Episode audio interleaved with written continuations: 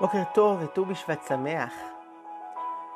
כך סיפר הצדיק רבי אריה לוין. זכיתי לפני שנים לעלות אל ארץ הקודש, והגעתי ליפו כדי לראות את פניו של הרב קוק, זכר צדיק לברכה.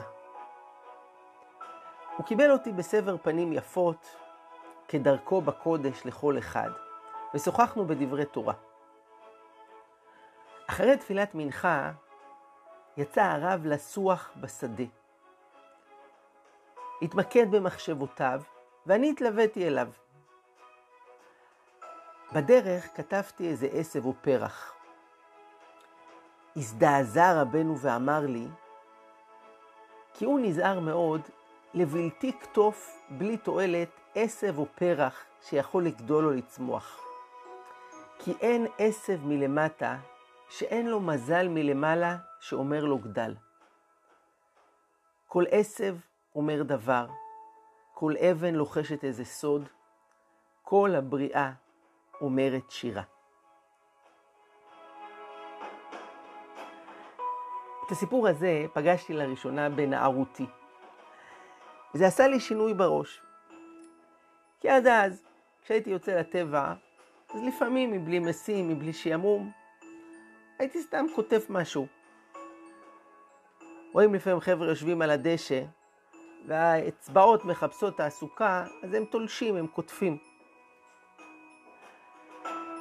והרב אומר כאן, לא להתייחס אל הצומח בתור דבר סתמי. בכל דבר יש חיים אלוקיים שמפעמים בו. כל עשב אומר שירה ומגלה יצירתו של הקדוש ברוך הוא, כל פרח, כל צמח. יש לו מלאך מלמעלה שאומר לו גדל. חשוב להגיד, הכוונה היא לא לקטוף סתם, אלא לתת לטבע לפרוח וללבלב. כשיש לזה מטרה, למשל רוצים לקטוף בשביל פרחים לשולחן השבת, אז כאן ודאי שאפשר, ואולי אדרבה, זאת מטרה נעלה בשביל הצמח, עכשיו להוסיף לעונג השבת, לקדושה, לאווירה. אבל העיקר לדעת שכל דבר, גם הצומח, יש בו איזה חיות, איזה ניצוץ אלוקי שמצמיח ומפריח אותו. ואולי עוד משפט אחרון, תשימו לב לביטוי של חז"ל, שכל עשב ועשב יש מלאך ברקיע שמכה אותו ואומר לו גדל. הוא לא סתם אומר לו לגדול, אלא הוא מכה אותו. הוא נותן לו איזו דחיפה חזקה לנוע קדימה. ולפעמים הדחיפה הזאת היא סוג של הכאה.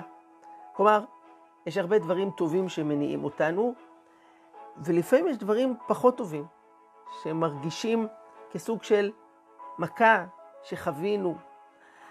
אבל צריך לדעת שגם הם נועדו להגדיל ולהצמיח אותנו. במובן מסוים דווקא הדברים המאתגרים יותר, שמצריכים להיאבק ולהתמודד, הם אלה שמצמיחים אותנו הכי הרבה וגורמים לנו לגדול. שיהיה בוקר טוב. ביום של הרבה צמיחה ולבלוב, בשורות טובות לכל ישראל.